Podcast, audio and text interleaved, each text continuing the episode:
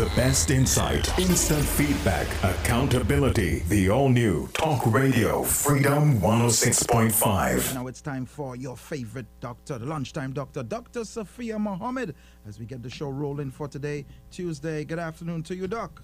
Good afternoon, Base. It's nice to be in the studio. Mm-hmm. Good afternoon to all of our listeners across Trinidad and Tobago, and of course, uh, all across the world. More and more, we're getting these messages from listeners or in other regions and diasporas across the world. So send us, let us know where you're listening from. This is the Lunchtime Doctor, the program where we dissect those health challenges. We find out what's on your lunchtime plate and let me know what health habits are you sharing with your community and how are we all doing our part to ensure we have a happier, healthier Trinidad and Tobago. So, Base will give you those numbers both to call in and the WhatsApp. This is the Lunchtime Doctor. Of course, folks, our numbers are 627 3223 and 625 2257. WhatsApp messages only 306 1065. Of course, we're being heard right now on Freedom 106.5 FM, Sangeet 106.1, and Sky 99.5. Feel free to message those other stations and they will send your messages right straight to us. And I like what you said there about the community, Doc. I, I know there are certain people with their mini mats and they have the radio on loud at this time so people can hear the show. And this also, someone over the weekend told me that she plays this, she's the manager of the store, and she makes sure the program goes on in a, with a little bit more speaker volume within her entire store for all of both the patrons and the employees to hear. So, to all of our southern businesses, all the businesses uh, that play the lunchtime doctor, to those who are driving on the road, make sure you take one bit of information action it into your life and share it to your community. Mm-hmm. All right, folks. Let's get some messages. We had actually had some from yesterday before we take our calls. I did cataract surgery on my eyes last Friday, and I'm still not seeing. What could be the cause? I'm taking my eye drops as recommended. Great question. I'm really sorry that this is the situation you're at. Unfortunately, and I haven't been able to review what the what the in terms of the report from the your eyes the last surgery is. Sometimes the cataract surgery is not always therapeutic uh, in that it doesn't reverse what has already happened. So I don't know the state of the damage of the eyes currently and what sort of repair was this surgery going to aim to achieve. Most times than not, if it's caught in the earlier stages, it is able to repair with a better return on vision. And just like we talk about the ejection fractions of the heart, similarly with the eyes, there's an ocular vision percentage, so it may be different percentages. What I would suggest is the same exact ophthalmologist, the surgeons who you would have had the surgery with. Let make sure post surgery one week, and if it is indeed about one week, you do that follow up just in case there are any post surgical complications that are arising that you need to attend to. So, thank you so much for sending in that message. Very important message. Afternoon. Doc. What causes bleeding gums? Bleeding gums. Very important. You know, I'm happy that we get these very relevant questions. Someone who has a bleeding gum, it may be what we consider a periodontal disease, but it could be something more sinister at the genetic level where you have the the possibility of higher um, things of bleeding. Uh, So it affects your thrombin rates, your prothrombin, your coagulation. So we need to do something called the PT, PTT, INR. That's the blood test uh, where we actually check uh, what is your ability to coagulate. And what is coagulation? If you have a bleeding or any sort of cut, bruise, the body is supposed to automatically come together, coalesce together, and stop the bleeding. Those are what the blood cells are trained to do. But if there's a bleeding deficiency, and yes, that is a pathology, that can lead to the bleeding gums, then that's where unfortunately I have a higher risk of bleeding. So it may be a bleeding deficiency as in a blood disorder, it may be the periodontal disease. What we have also seen is that some viruses can cause the thin lines of the mucosa, which is in the gums, to have this risk of increased bleeding. So make sure in this case you get it checked out. If you are also on aspirin, then there's also an increased risk of bleeding.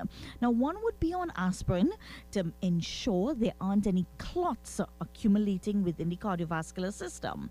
However, we do know all medications does have a side effect, and this is one of those side effects of aspirin. So keep that in mind. What if, doc, you're just like you're having a toothpick and you're just cleaning your teeth and. And there's a little. Yeah. So it really depends on the type of bleeding and the amount.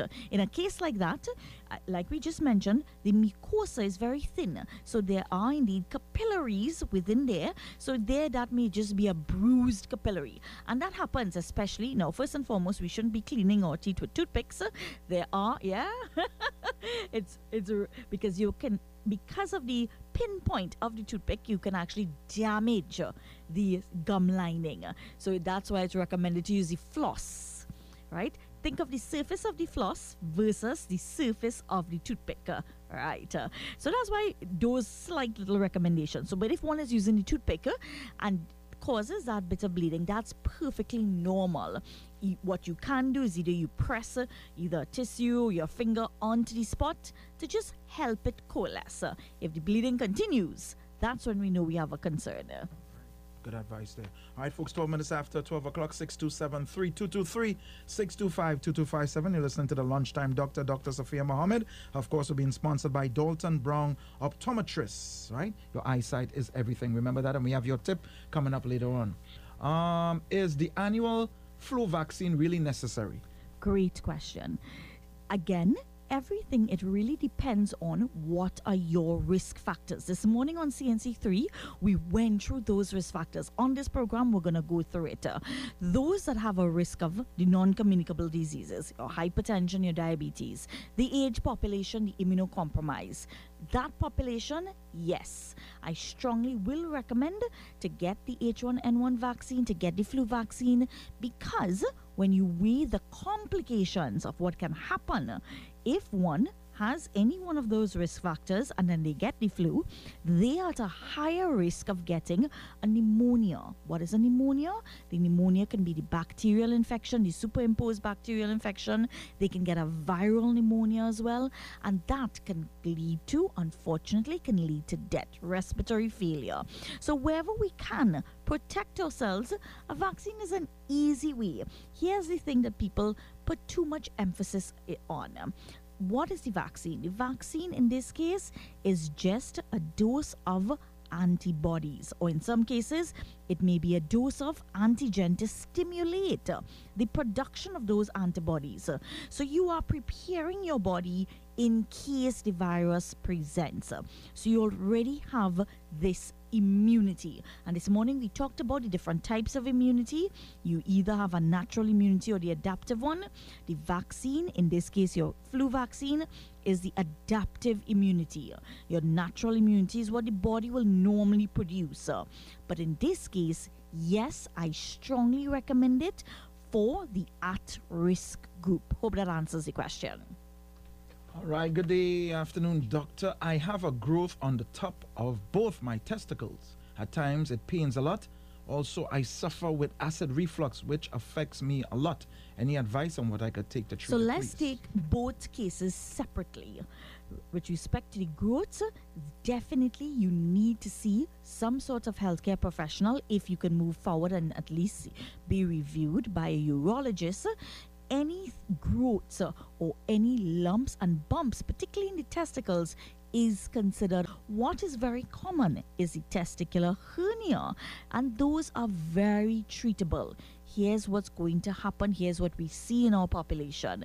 They see the growth, they allow it to grow and grow and grow until it becomes. I, we had a patient once uh, that said, Doc, I have a third testicle. They allowed the growth to become so enlarged, then it compromised their um, ability to pass urine. Please get it checked out. So that's one concern. Next concern reflux. What can be done is several things. Let's look at what you're eating. Remove some of the triggers. Things like alcohol, caffeine, all of that worsens reflux. Look at your eating habits.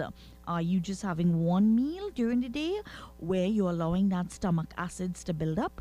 Or small, manageable meals throughout the day. And when we say a meal, it can be a fruit snack, it can be a granola snack, it can be something with yogurt and fruit all mixed together. So you can have your meals throughout the day just to keep the stomach acids at bay.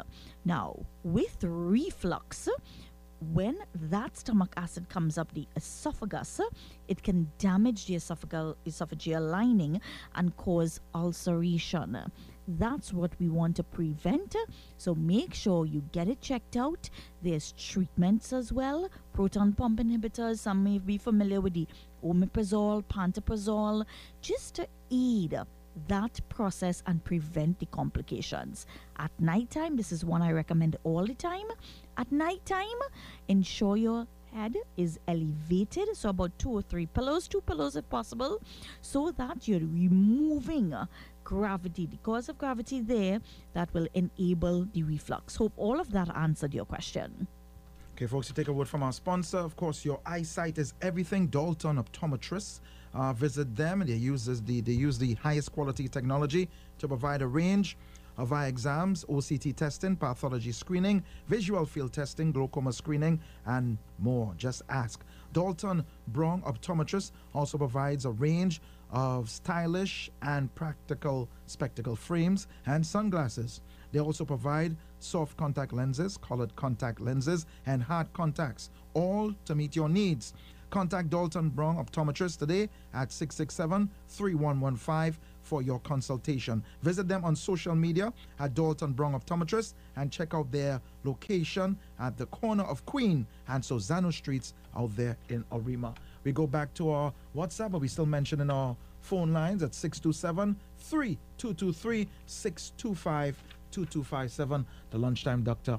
Uh, here's a nice one for, for the toddlers and parents out there. My five year old is a nail biter. What can I use for him to stop? Very important question.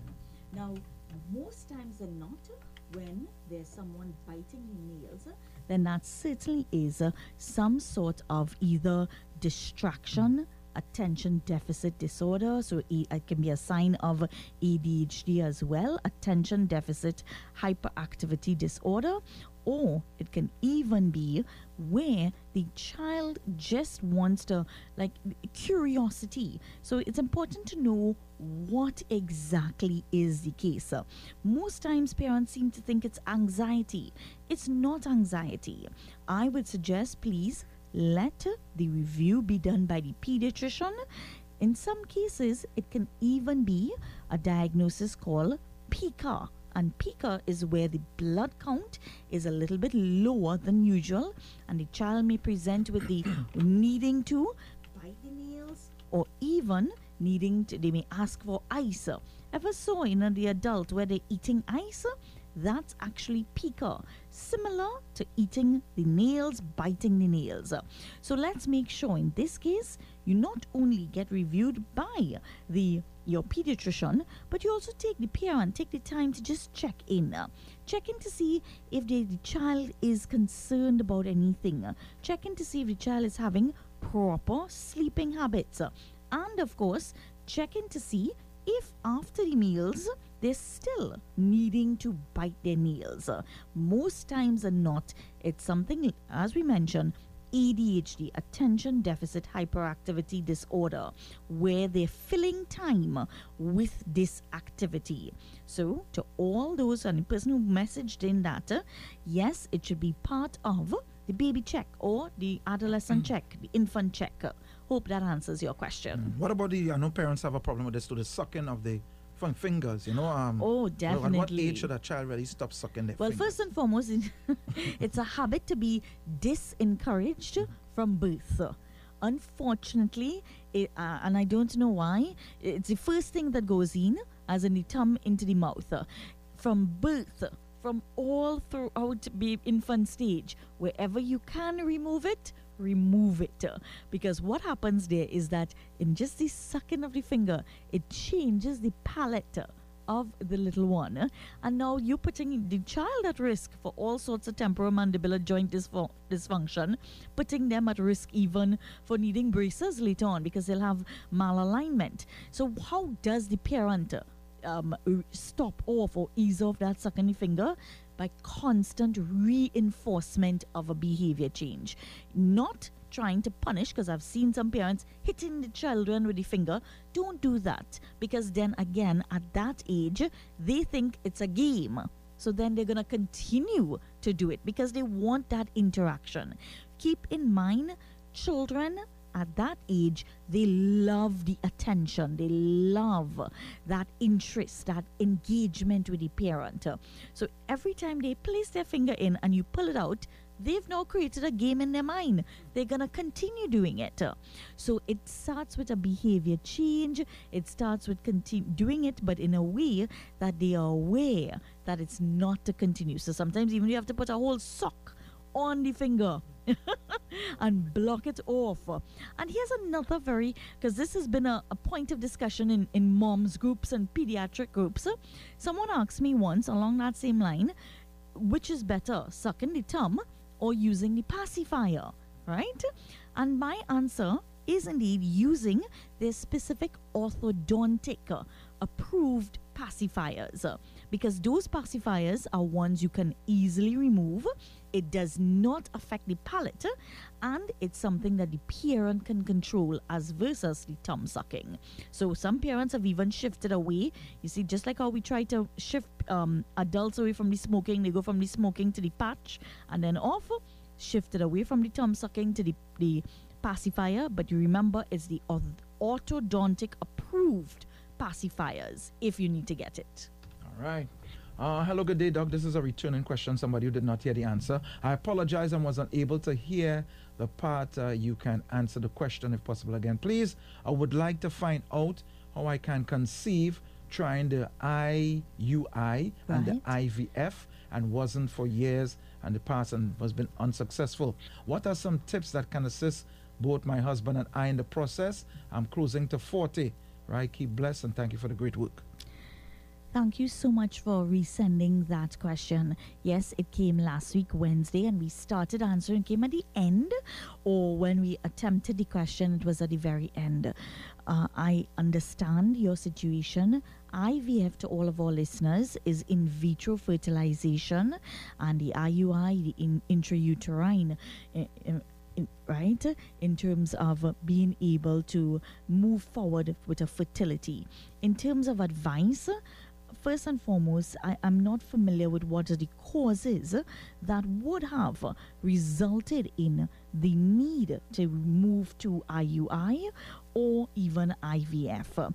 The two in invasive procedures, what we certainly advise on, and I'm sure you already advised on this in particular, is first and foremost looking at um, looking at your lifestyle habits. We've already talked and mentioned some of those habits in terms of if the triggering factor for the IVF or the IUI, and the IUI is your intrauterine insemination, is indeed if it's polycystic ovarian syndrome in Trinidad and Tobago, that tends to be one of the number one causes for infertility. There are other reasons that would lead to infertility, primary infertility in particular. So we look at what the triggers are. What is the pathology? In right here, there is the in vitro clinic where once you've been assessed, they will put you on that program to be able to eliminate as many as the risk factors as possible. I've been part of that program both as a mentor, as a doctor, and even as a patient.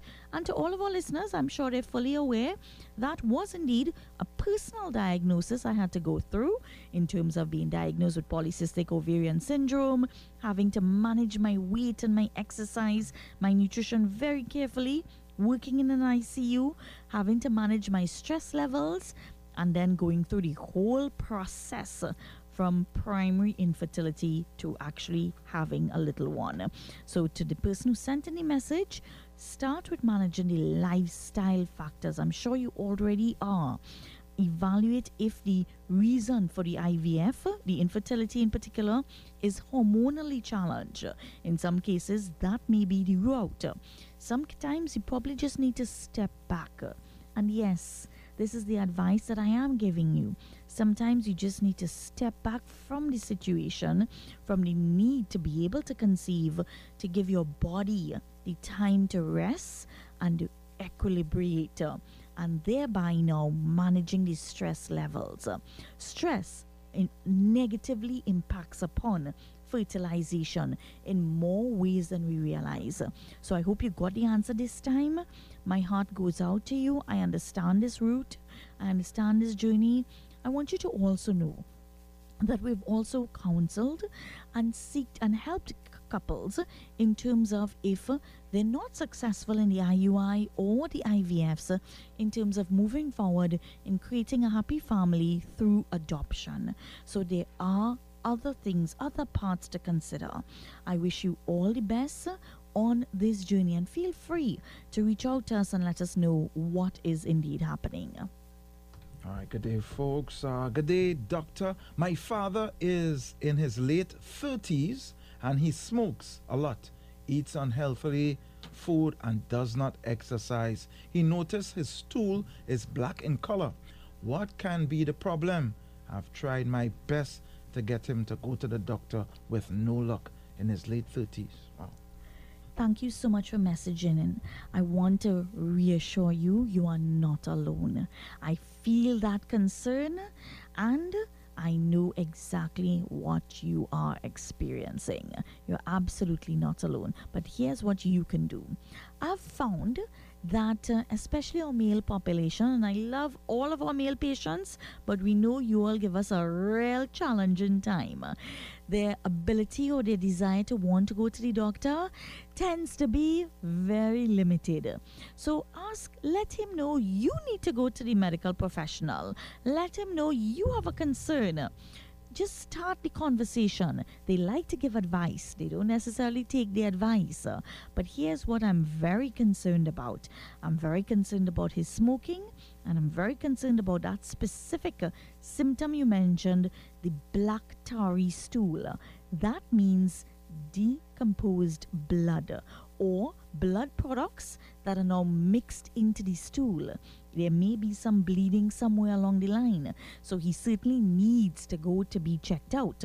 Yes, we know the smoking as well. Smoking is absolutely horrific for the body. There's enough research, there's enough data. There are even patients that called in right here to this program to say they've stopped smoking and just in one week uh, they're feeling their lungs breathing better. They have a better endurance, a better exercise tolerance.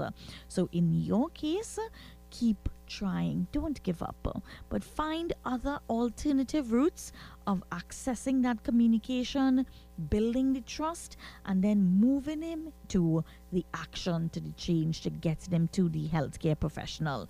I am with you on it 110%.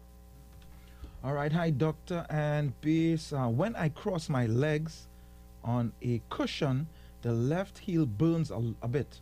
Also, contact on the mattress, same. Left heel has a slight burn. I am not diabetic. Circulation is very good. Is this related to neuropathy or just thin skin making contact? Otherwise, there is no burning at all, just contact. So there can be something developing within the heel called heel spurs. And you're very correct. So if it's not diabetic neuropathy or the hypertensive neuropathy, there may be a spurs developing at the heel and in the contact. And you're very correct and very astute. So let's make sure that we also get that checked out because heel spurs are very easily treatable. And minor adjustments to your nutrition a little bit of physiotherapy on the area and of course certain medical therapies to reduce the heel spurs. What i advise make sure your footwear is comfortable it's not squeezing the feet and you're reducing all your risk factors that develop the heel spurs all right, let's get our first call for the afternoon. Hello, welcome. Uh, my blessed doc. This boy. Mm-hmm. Doc, I remember sometime last year, doctor, somebody to call about dark stool. Um, I had to do something with poly- poly- polyps that causes cancer and the bleeding, causing the stool to get darkish in color. Doc, someone here wants to know apple cider vinegar. We go through this already, I remember the new listeners want to know um, how often use apple cider vinegar. Could you use it hot or it must be cool or lukewarm water? Thanks a lot you listening.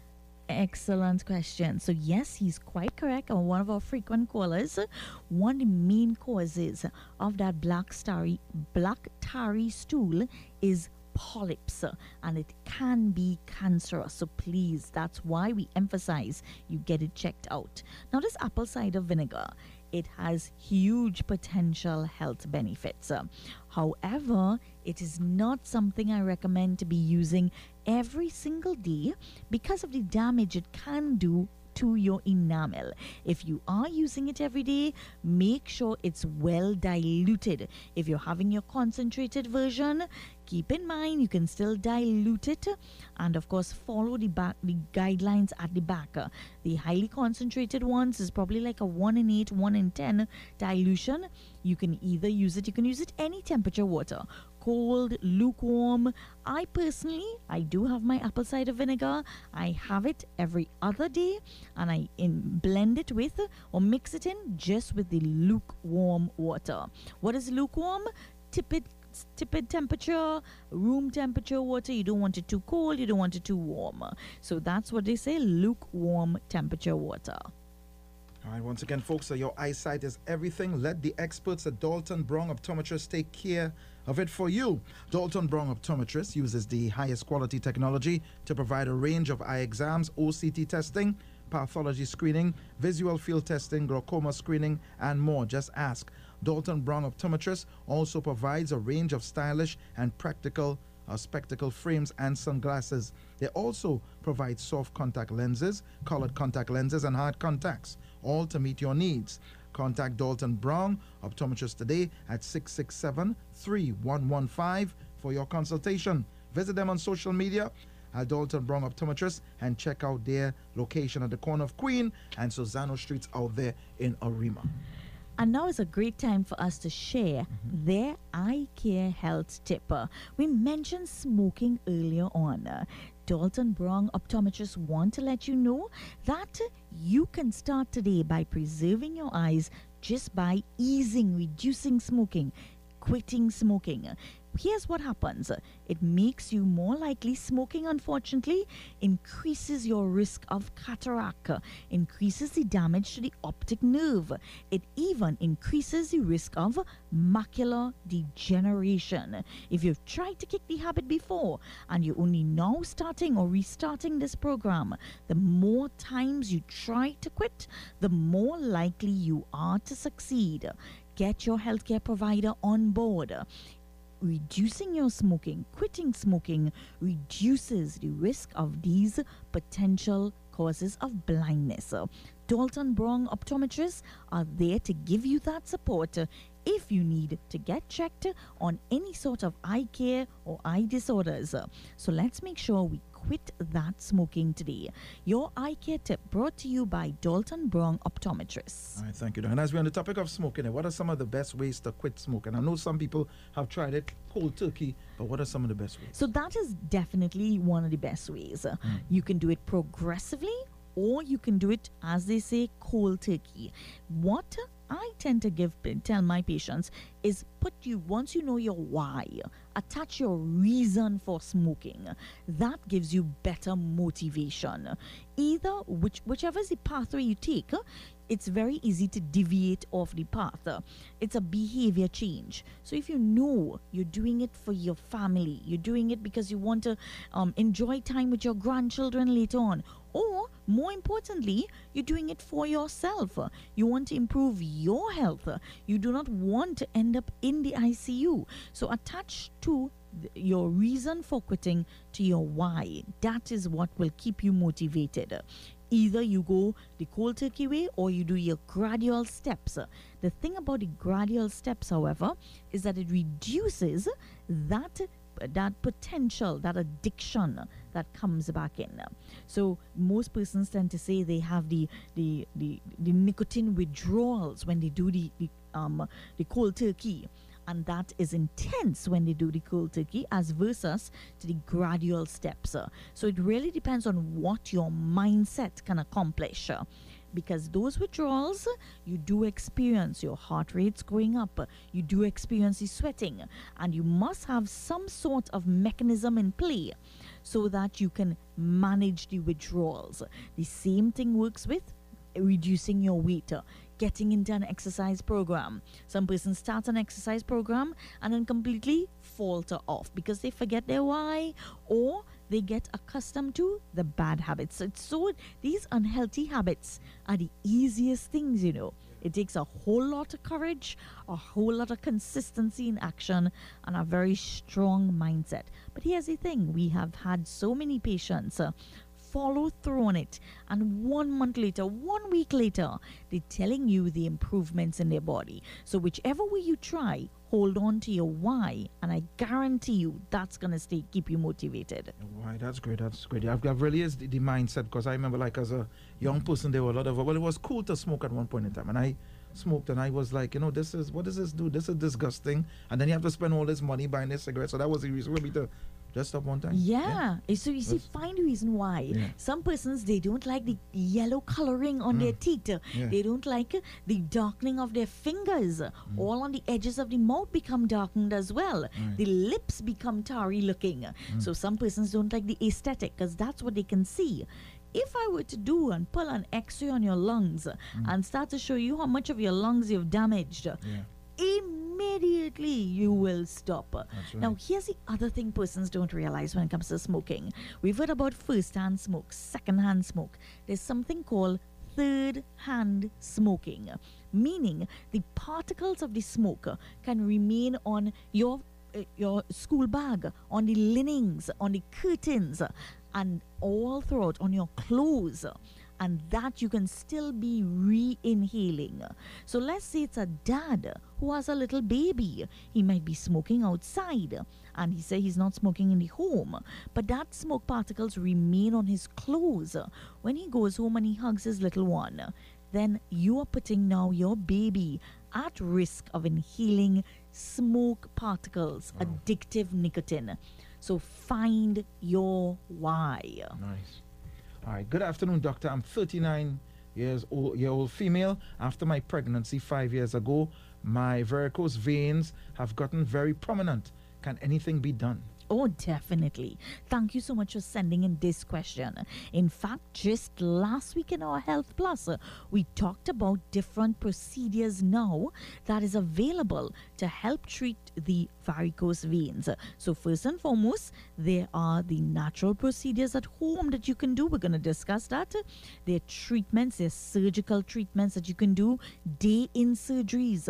There are also different things you can now incorporate in your daily habits. So, from wearing the TED stockings, which will give that compression to help ease the prominence of the varicose veins, uh, from utilizing certain medications to diminish uh, the presence of the varicose veins, uh, to, of course, watching your salt that's going to worsen the varicose veins. Most persons during pregnancy, unfortunately, pregnancy, the state of pregnancy, the increased volume and the fluid throughout the body will worsen the varicose veins. So, any sort of physiotherapy, any sort of exercise is going to reduce the presence of varicose veins. And last week, we talked about that innovative surgery, which is a day in procedure, which is directly guaranteed to reduce the presence of the varicose veins. Before the end of the program, I'm going to pull up back that article and share with you a little bit more on that procedure. Okay, doc, what is the best type of birth control pill to take at age 38?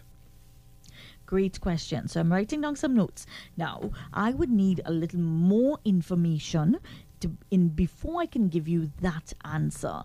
Definitely your gynecologist or your family practitioner will be able to cue you in because they'll be familiar with your medical history and your reproductive history. So, if one has had a history of polycystic ovarian syndrome, which is a hormonal disorder, then your OCPs, your all, con- all contraceptive pills, would be different. It really depends on what your triggers are, what your reasons for it. Obviously, you want to make sure you're you're taking care of your body if there are any other risk factors. So there are quite a few on the market. Again, let your gynecologist guide that based on your history of your reproductive well, your reproductive medical history. All right, good day, doctor. How helpful is doing a foot detox? I get this question all the time. No, please be minded. Nothing is wrong with a pedicure, a foot bath, all those incredibly, because those are exercising the mu- muscles, you're getting that circulation.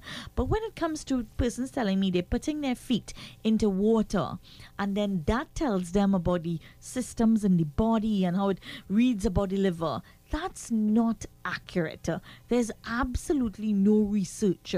When you tell me you're doing this, putting the feet in the water and it's pulling out um, toxins, there isn't sufficient research to support that. Yes, if you put your feet in water with some Epsom salts, you're certainly going to ease the circulation, you're certainly going to give it that massage, you're certainly going to help the skin texture, but it's not going to remove toxins from your liver. So let's be sure whatever procedure we're partaking in, it's medically sound. Don't let anyone take your money like that. And some of these things you can do at home in the comfort of your home just by massaging, just by exercising, or giving yourself your own foot bath. Hope that answers the question. All right, once again, we're being brought to you with the kind compliments of Dalton Optometrists, uh, located at the corner of Queen and Sorzano Streets in Arima. Check them out, give them a call, 667 3115. That's 667 3115. Remember, your eyesight is everything. Good afternoon, Dr. Mohammed. I have a protein bar, banana, and red apple before the gym on mornings. But after my two hour routine, I seem to be running on empty. Any suggestions? Most definitely. Good pre workout meal, but what about the post workout meal? Now, here's the thing just like we prepped you all for the parties, there's the pre party, during the party, and after the party. Same thing with the workout. Now, let's look at your workout. During your workout, it really depends are you having um, a high cardiac involvement, aerobic type workout where you're burning calories, or is it that plus building muscle? If you are building muscle, believe me, you need protein right after as well. And when I say right after, I don't mean five minutes after, within the one hour. So, you excellent pre protein workout. Post routine, you also want to involve anything that has high fiber and protein and even possibly a complex carbs. So let's say you have a little bit of sweet potato or cassava. You can blend it with either either a um, hamburger. Of course, we're not doing the processed. You can make your own burgers at home. So any sort of meat, seafood, even you want to balance it, manage your fats, but you want to return some level of protein to your body post workout. My particular post workout meal, I don't get to have it all the time, but I try to make sure I have the rotisserie chicken, so that's the lean meat. Cut that up, add in some vegetables, throw in some chia seeds as well because I get the fiber from it. And I've even boiled the sweet potato, diced it up so I have a little bit of sweet potato. In fact, one of the things that we made, and I, I think I'm going to bring this for you, base to try, is a sweet potato salad. We just used the sweet potato, roasted it, added it into some salad, and it was a perfect meal with the lean white meat. So create your meals, but don't wait till after you work out to have your meal, uh, to create the meal. Have it prepared before, because what happens post workout, you're so exhausted, you tend to just go home, shower, collapse. Create those meals, have it, or at least part of it. so you make sure you're replacing some of what you burnt out in the gym.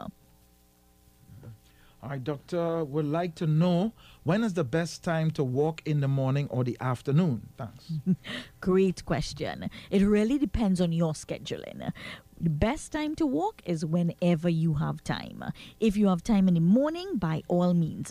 I tend to like my morning walk because the afternoon, again, my body is so exhausted. I it I'm easier to default and not walk in the afternoon than in the morning. So if you are a morning person, then get the walk in in the morning. Some persons are absolutely not a morning person and they tend to function better in the evening time, in the afternoon time, based on how your schedules are.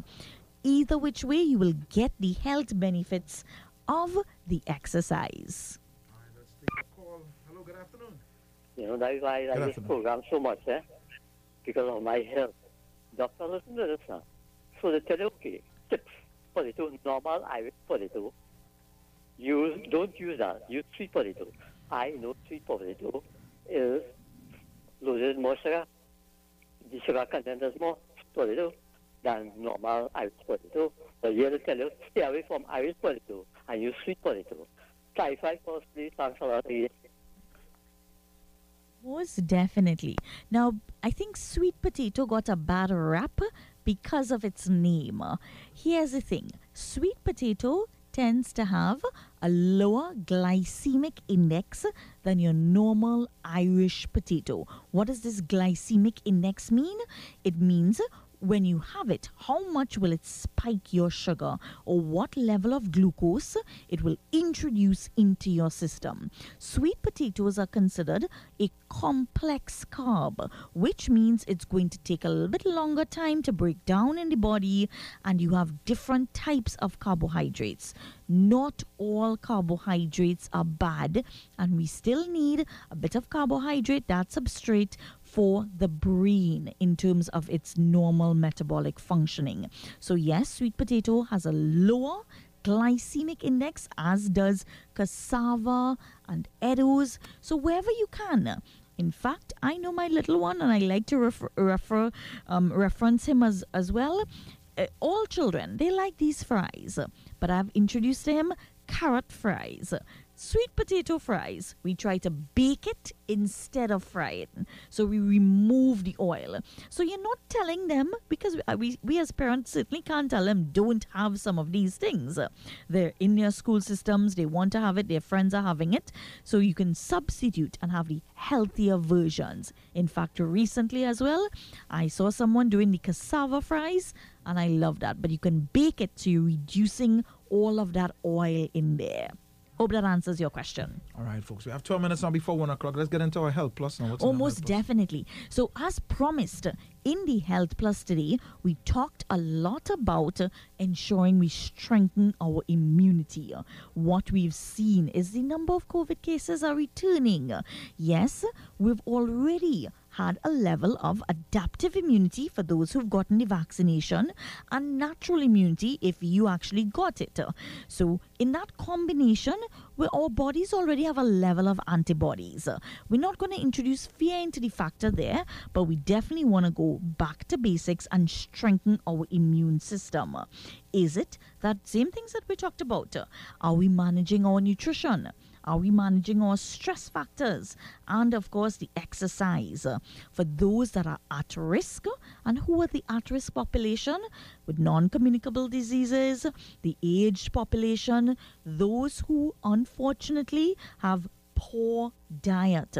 Here's what people un- don't realize poor diet malnutrition, or even not eating well reduce or impair the production of your normal immune cells and activities uh, and the normal antibodies. uh, Even as we are cause going through our daily lifestyles and have a lot of stress. uh, Stress releases that hormone called cortisol that suppresses the immune system.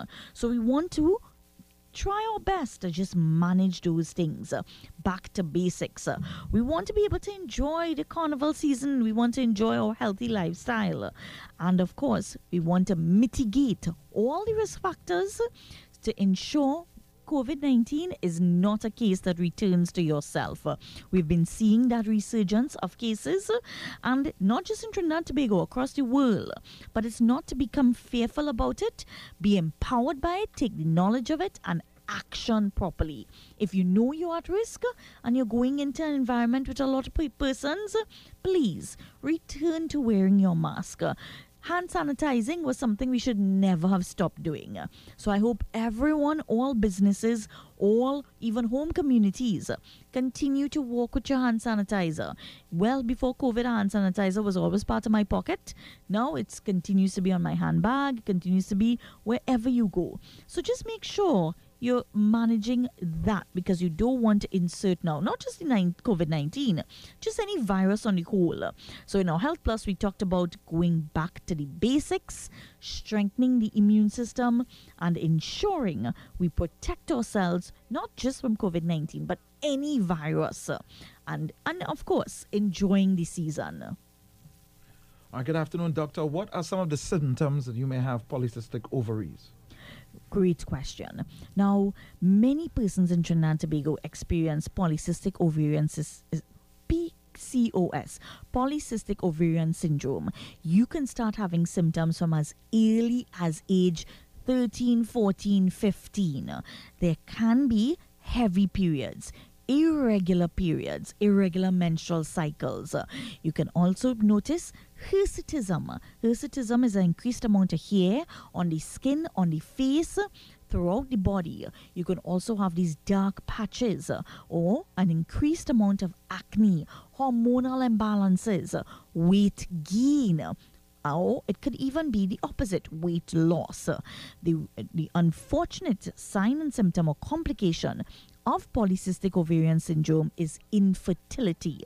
So please don't wait. Some what we see with our patients is they're trying to get pregnant can't get pregnant and in the workup for the reason why they can't get pregnant that's when polycystic ovarian syndrome is detected. It's very linked closely linked to diabetes because its same insulin production is off and that's why the medications are very much the same. Same metformin that the patient is placed on. Stay consistent with the medication. Losing weight considerably improves your um, output or reduces your complications for polycystic ovarian syndrome. All right, good afternoon, doctor. Oh, let's take this uh, call here. Hello, good afternoon. Good afternoon. Mm-hmm. When I bend on my head, I'm feeling um, that um, dark, I feel dark and weak. And when I see the sun going up straight to the head, even from the skin and to the shoes, inside the house and on the road, going straight up the head. Thank you for letting us know. Now, any sort of pains, discomfort that you're feeling throughout your body and then going to your head needs to be checked out. These are red flags. I am not familiar if it is indeed uh, some sort of neuropathy, a nerve damage, but that's what you're describing needs to be checked out right away sometimes we're not able to, to uh, properly label what we're experiencing. And as the doctor interviews you and asks further question, your medical history, then we're able to take pieces of the pie and really tabulate and put an, a diagnosis there. So please, what you're describing does not sound normal, very much red flags. Let's get it checked out. Good afternoon, Dr. Mohammed. Reference to your sweet potato fries before, um, but in the supermarket here in Miami, Florida, the sweet potatoes differ from the ones that I grew up on in Port of Spain with the uh, well glycemic index. Would the glycemic index be the same for both types? Great question. And you see, we have a caller, a person messaging in from Miami. I'm going to have to do a little bit of research to find out exactly what those sweet potatoes are in terms of in Miami and, of course, that glycemic index. So I will do that research and return that answer to you tomorrow.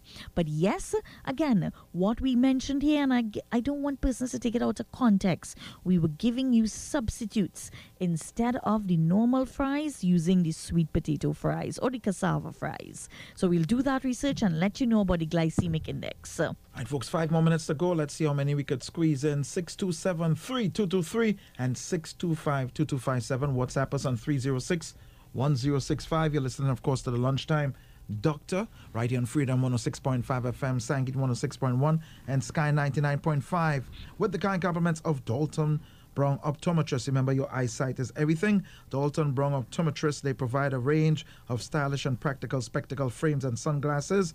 They use the highest quality technology and provide a range of eye exams, OCT testing, pathology screening, visual field testing, glaucoma screening, and more. Just ask. They also provide your soft contact lenses, colored contact lenses, and hard contacts, all to meet your needs. Contact Dalton Brown Optometrist today at 667 3115 for your consultation or visit them at the corner of Queen and Sorzano Streets out there in Arima. Dear Doc, sometimes I get. Oh, let's uh, take this call. Hello, good afternoon. Good afternoon, uh, Dr. Mohammed. Um, I am, very quickly, I am 62. I suffered a heart attack I've been stented and a lot of medication.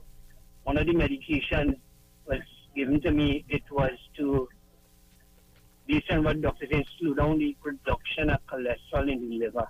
Mm-hmm. Um, but I noticed that, that since I started to take that medication, stuff started to break out on the skin. So I don't know what I should do at this point in time. Thank you so much for letting us know. Now, I'm sorry that you experienced a heart attack, but you sound like you're on track with your medication, especially the cholesterol lowering medication. I'm, I'm not too sure if it's a side effect that you're experiencing because I would need to see that to really evaluate it. If it is indeed the medication that's causing that side effect, sometimes a mix of the different medications can cause that side effect of the skin changes. So don't be alarmed. There can be, and there are many different cholesterol lowering medications medications that can be utilized or substituted to make sure you return to a normal cholesterol with a heart attack, unfortunately, one may present with, and it seems like that's probably your case, the fatty liver disease. So, the cholesterol, that medication is needed to reduce uh, that accumulation of cholesterol, especially within the liver. I understand that you're experiencing this side effect. Just check in with your healthcare professional. You're not alone. I've had a patient in the past, and let me explain this one really quickly. Uh, just after the heart attack. and now they're placed on several medications. They had an intense uh, allergic type reaction, and we did not know which one of the medication that they had this allergic reaction to. It felt almost like playing Russian roulette because we had to take off one medication, see how their body respond, add back in, take off. So it, it was an iterative process within say i believe it was about say 8 to 10 days we were able to identify exactly which one of the medication was giving them that allergic reaction and of course get them into a normalized route. Remember pre heart attack you may have not even been on medication. And then post heart attack you know introducing probably about five six eight tablets. So yes the body will respond in that way that's normal. I'm glad you brought it to the surface. I want to reassure you. Return to your cardiologist. I'm pretty certain they've probably experienced this already. And it's just going to be a simple matter of exchanging, if you know it is indeed cholesterol lowering medication, substituting it, exchanging it. But in the meanwhile, continue to manage your nutrition. Watch that cholesterol very closely. And of course, introduce, I don't know how long ago you had the heart attack. Once you've been cleared, you can introduce mild exercises, more moderate type exercises to keep your body in that healthy state. Hope that answers your question right, we had a final call there coming in, but we do not have the time. It's just 30 seconds again. So we'll keep it mm-hmm. We're down to the last 30 seconds. Callers, we want to encourage you. Get the calls in the earlies. We get this host of calls and messages in the last half an hour of the program. You, you know the program starts 12 o'clock. We have the news in the first five minutes, so get your calls in the first 15 minutes. I'm here for the entire hour. Thank you. It has been a joy as always spending this hour with you all, my very ch- and listeners all across Trinidad and Tobago and the wider Caribbean. All right, thank you, folks. Of course, you've been listening to the Lunchtime Doctor, Dr. Sophia Mohammed, right here on Freedom 106.5 FM, Sangeet 106.1, and Sky 99.5. Once again, many thanks going out to Dalton Brown, optometrist. Remember to give them a call for all your eye care needs. Your eyesight is everything. 667 3115. I will check them out at the corner of Queen and Sorzano Streets in Arima. Catch you tomorrow and do enjoy the rest of your day. The best insight, instant feedback, accountability. The all new Talk Radio Freedom 106.5.